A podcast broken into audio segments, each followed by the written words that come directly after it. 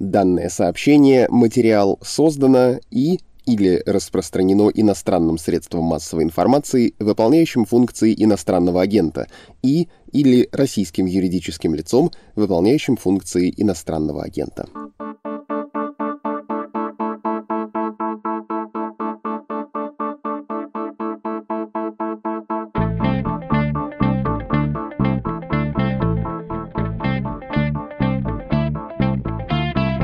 Здравствуйте, меня зовут Владислав Горин, но это не так важно, как то, что вы слушаете подкаст «Что случилось?». Он посвящен новостям, которые долго остаются важными. 65, почти 66% всех убийств женщин в России с 2011 по 2019 год были совершены их партнерами или родственниками. То есть почти две трети убитых в стране — это жертвы, обобщенно говоря, домашнего насилия, и исход для этих жертв был фатальным. Я, когда прочитал эту новость, у меня возникло два вопроса. Помимо того, что это, конечно, весьма поражающие цифры. Вопрос номер один. Нет, правда? Вот настолько много. Две трети убитых женщин в моей стране — это жертвы близких? Вопрос номер два. А как это вообще-то считали? Корректна ли эта цифра? Ответим и на эти два вопроса, и про проблему насилия, безопасности, про мировой опыт поговорим с исследователем-криминологом, и будет это сегодня, прямо сейчас.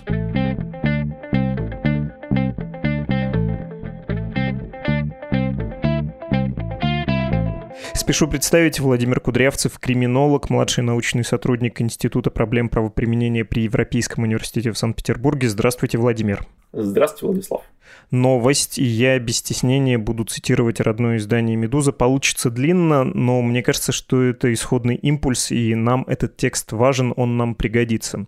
Заголовок. Исследование, двоеточие, свыше половины всех убийств женщин в России совершают их партнеры. Две трети, 65,8% всех убийств женщин в России с 2011 по 2019 год были совершены их партнерами или родственниками. Такие данные содержатся в исследовании консорциума женских неправительственных организаций. В рамках исследования правозащитницы изучили находящиеся в открытом доступе приговоры по статьям об убийстве, убийстве в состоянии аффекта и избиении до смерти. Были проанализированы убийства более 18,5 тысяч женщин. Оказалось, что 12 тысяч и 12,2 тысячи из них стали жертвами партнеров или родственников. Непосредственно от рук партнеров за исследуемый период погибли 9868 женщин, что составило 53% 10% от всех приговоров об убийствах в России. В Европе, также уточняется в этой статье, в этой новости, доля женщин, убитых партнерами, составляет 29%, в Африке 38%, в океане 42%, и это максимальный показатель по частям света. Ну, а в России, повторюсь, за 65, да, почти 66. Авторы исследования призвали власти признать проблему домашнего насилия в стране и принять законодательные меры. В общем, не вижу смысла продолжать дальше дальше цитировать, но когда я это читал, у меня возникло два вопроса. Первый, настолько ли все ужасно, а второй, корректны ли эти подсчеты? Можно ли их считать э, с точки зрения исследователя, то есть с вашей точки зрения адекватными, или тут какое-то активистское, например, преувеличение, может быть ошибка, может быть однобокость. С какого из двух вопросов начнем?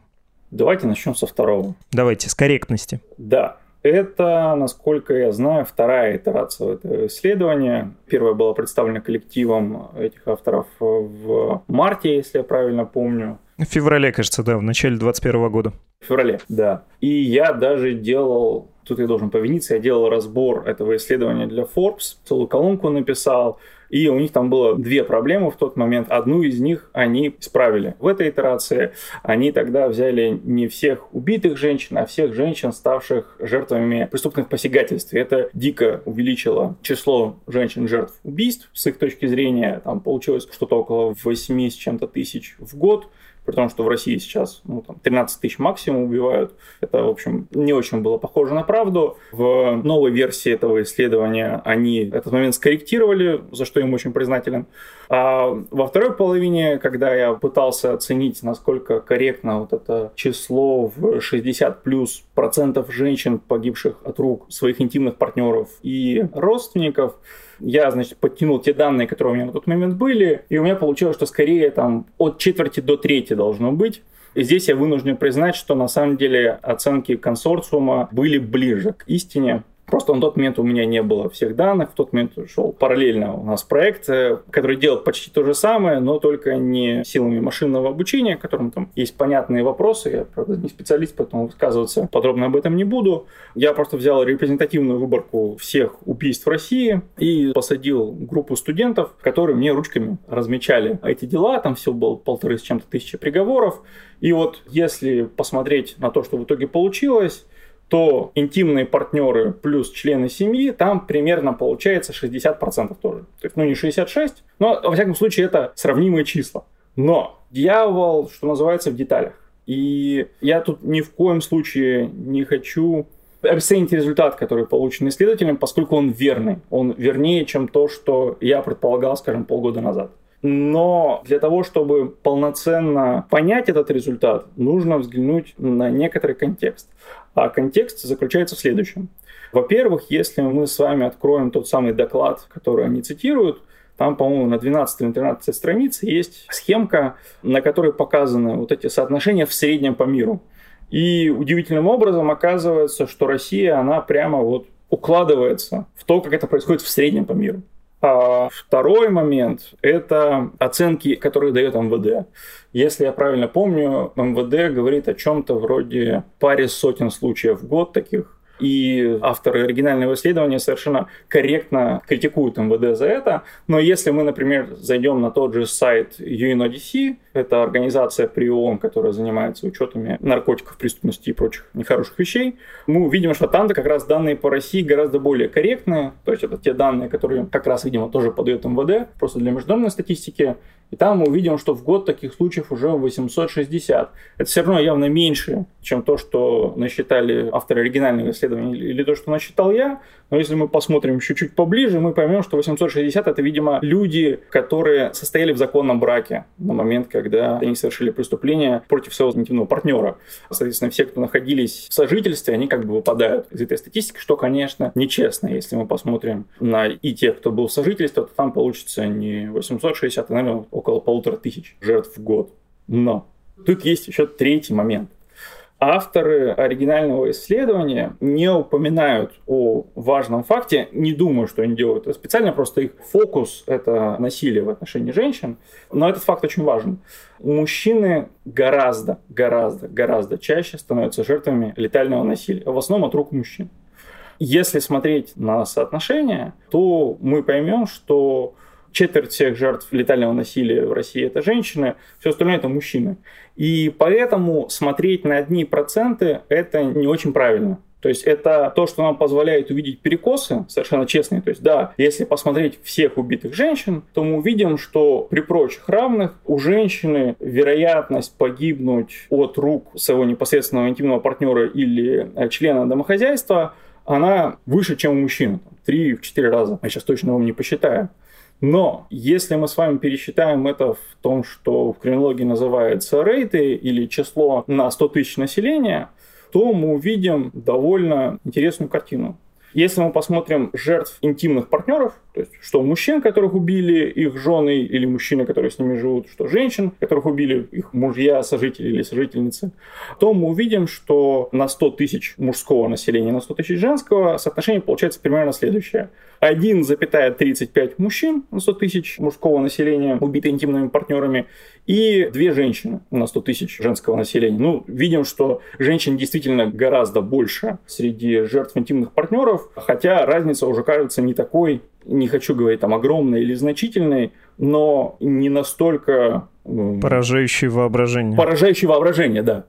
А если мы посмотрим на то, когда мужчины и женщины были жертвами не интимных партнеров, а семейных членов домохозяйства, то тут еще интереснее. У нас примерно полтора на 100 тысяч э, таких жертв у мужчин и 0,61 у женщин. То есть мужчин у них дома, скорее всего, их родственники, вот эта серая бесприютная русская поножовщина убивает в два раза чаще. Да, если мы представили себе мир, в котором людей не убивают незнакомцы или отдаленные знакомые, там, или друзья, которые приходят к вам в гости, а только члены одного домохозяйства, то мы бы увидели такую картину, что да, женщин гораздо чаще, чем мужчин, убивают их интимные партнеры, но мужчин при этом гораздо чаще, чем женщин, убивают семейные члены их домохозяйства.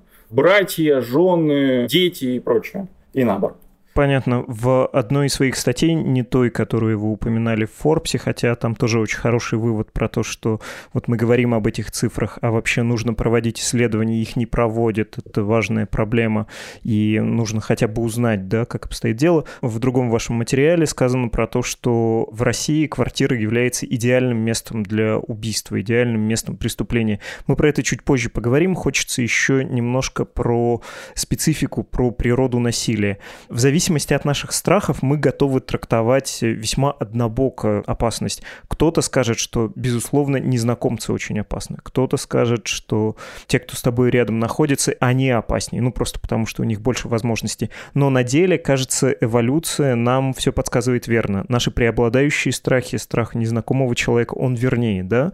Погибнуть от руки незнакомого все еще опаснее, чем у себя дома от родственника, полового партнера или там хорошего знакомого.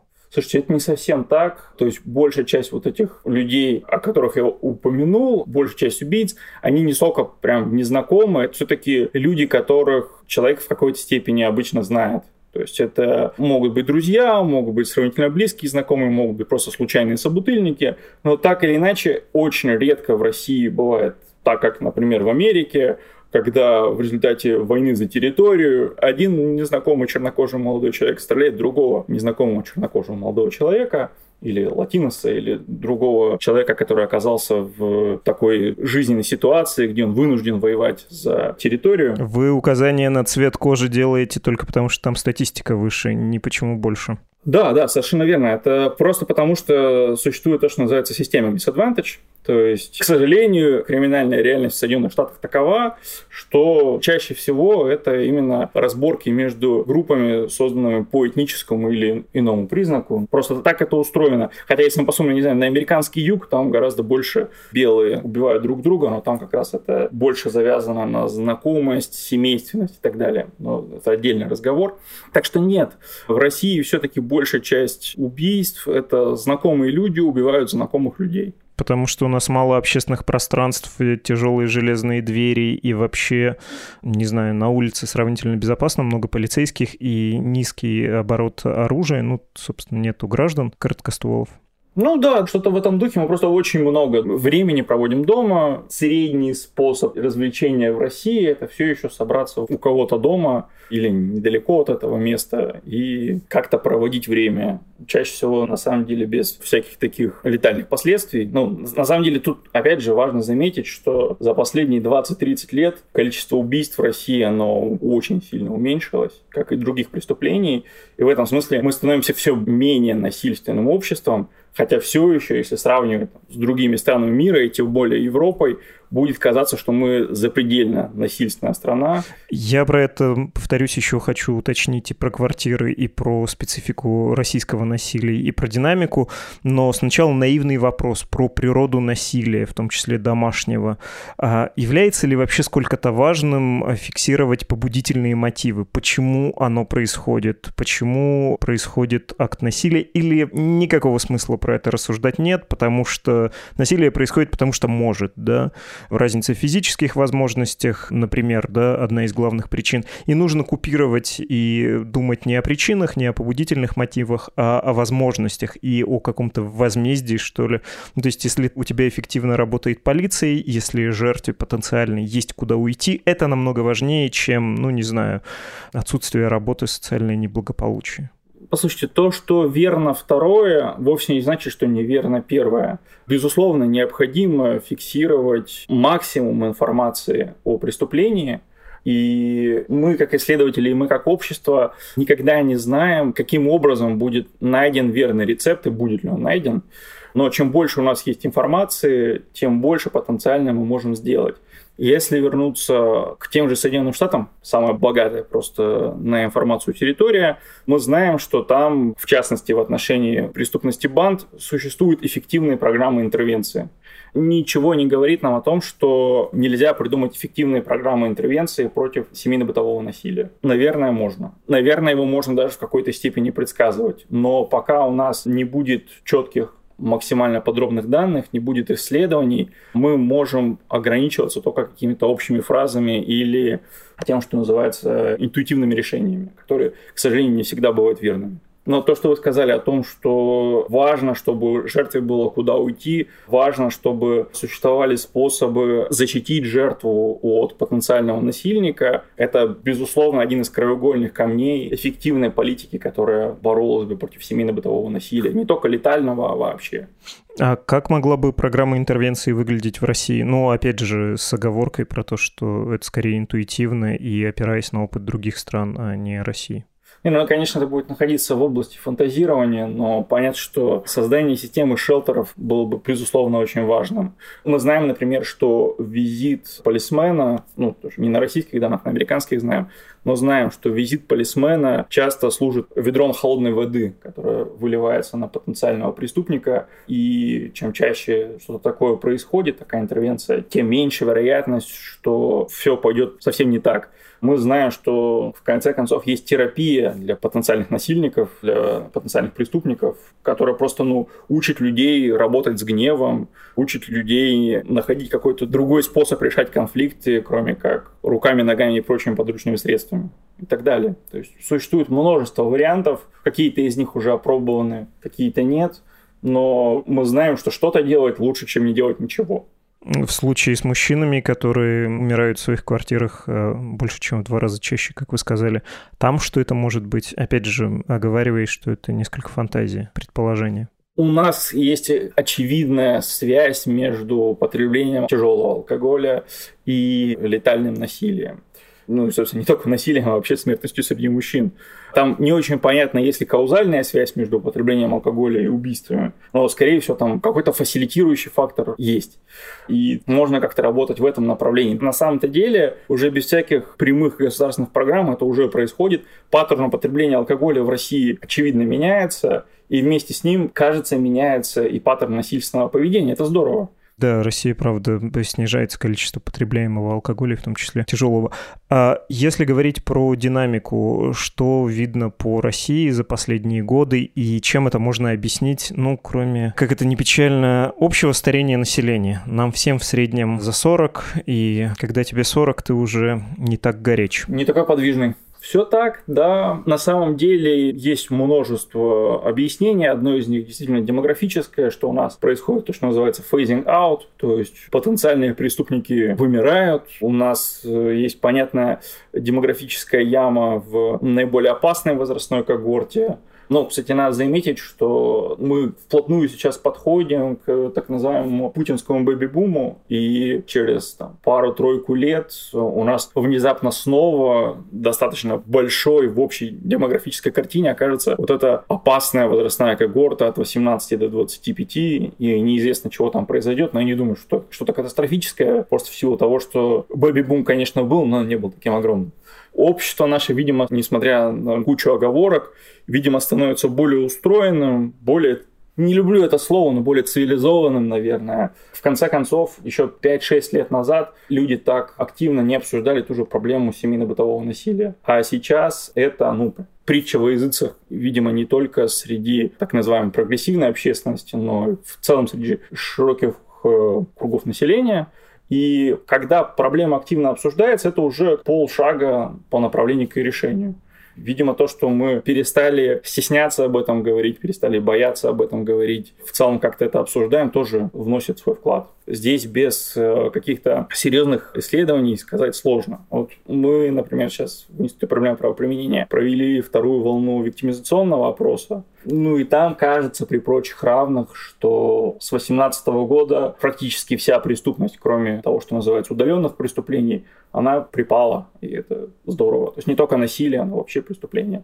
Это очень бьется с официальными данными. Ну и кажется, что вот еще 10-15 лет, и мы выйдем на уровень какой-нибудь сравнительно неблагоустроенной европейской страны. Ну и бэби-бум бояться не надо, и даже не потому, что детям есть чем заняться в России сравнительно благополучно, и все-таки смартфон себе могут позволить в нем сидеть, пялиться там в какие-нибудь видеоигры или что-нибудь делать. Один ребенок в семье обычно в среднем двух-то не набирается, да, на женщину в России. Они под присмотром. Я не специалист по демографии, но, наверное, то, что по-английски называется quality time parenting, то есть количество качественного времени, которое уделено родителям, детям, это часто является предсказателем будущего криминального поведения. Оно в России действительно увеличилось, это тоже играет важную роль.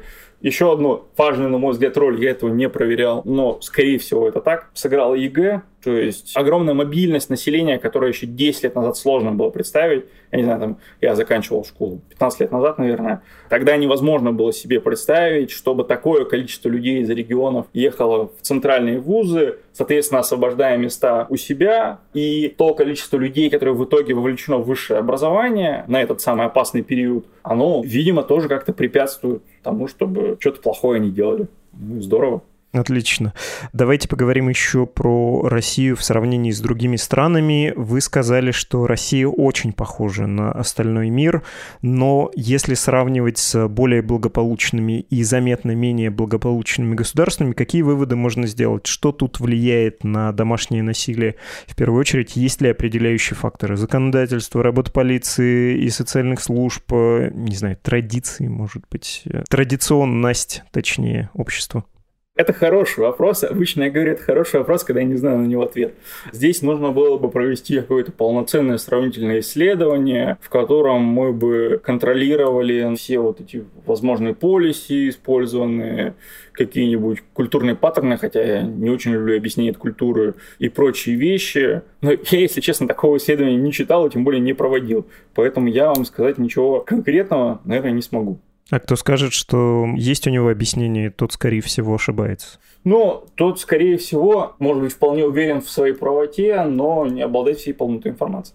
Есть э, в условно развитом западном, богатом, благополучном мире аномально неблагополучные страны с точки зрения домашнего насилия. С кого точно не надо брать пример?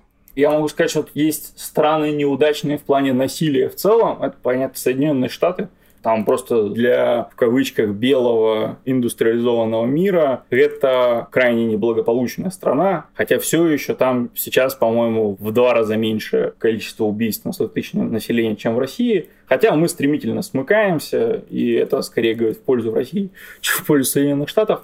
Что касается семейно-бытового насилия, там, по-моему, похожая ситуация. Вообще в среднем в мире ситуация похожая. Я знаю, что есть аномалии типа Швейцарии, где по западным меркам, да и по российским меркам, запредельное количество преступлений, которые называются homicide-suicide, когда обычно мужчина убивает свою партнершу, после чего кончает жизнь самоубийством. И у них э, для этих целей чаще всего используется штурмовая винтовка, что не странно, она есть в каждом доме. Но нужно понимать, что речь идет там о 50 случаях в год. При том, что вся Швейцария не очень большая по российским меркам, но по европейским меркам это, наверное, шокирующие числа. Опять же, хорошо посчитанная штурмовая винтовка, конечно, есть, потому что специфика швейцарской армии. Да, ну все мужчины служили, всем мужчинам выдают штурмовую винтовку. Все в резерве, да? Да, да, все так. Понятно. Спасибо, чрезвычайно было интересно. Спасибо, что помогли разобрать и в том числе развеять некоторые сомнения по поводу последнего исследования, потому что до этого тоже были цифры по домашнему насилию, не вполне корректно посчитанные. Замечательно, мы все поняли. И еще раз хочу сказать, что нынешний результат, он в целом скорее правильный, чем нет, но эти числа необходимо помещать в некоторый контекст для того, чтобы их правильно оценить. И, как я говорил в свое время в том самом тексте на Форбсе, где я разбирал, если нас не шокируют несколько сотен-тысяч мертвых женщин в год, это говорит что-то плохое о нас, а не о том, что мы недооцениваем проблему. То есть, если нам нужно, условно, 8 тысяч женщин в год мертвых, чтобы шокироваться, это очень плохо. Нас и 50 должно шокировать. Справедливо. Спасибо вам за контекст. Владимир Кудрявцев, криминолог, младший научный сотрудник Института проблем правоприменения при Европейском университете в Санкт-Петербурге. До свидания. Спасибо. До свидания.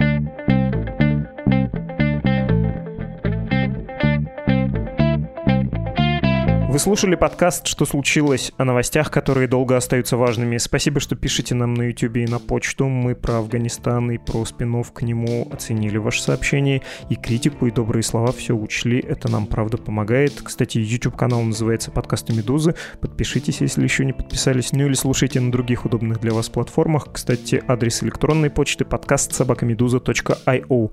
Наше издание все еще живет благодаря вашему добровольному, безвозмездному, восхитительному удивительному желанию нас слушать и читать. Спасибо за ваши пожертвования. Не стесняйтесь рассказывать о том, что жертвуете деньги нам и повторяйте им адрес, как я каждый раз повторяю вам, support.meduza.io. Там можно оформить донаты. С вами были редактор и ведущий Владислав Горин, редактор Наташа Кондрашова, звукорежиссер Дмитрий Бодров и автор музыки Виктор Давыдов. До завтра. Thank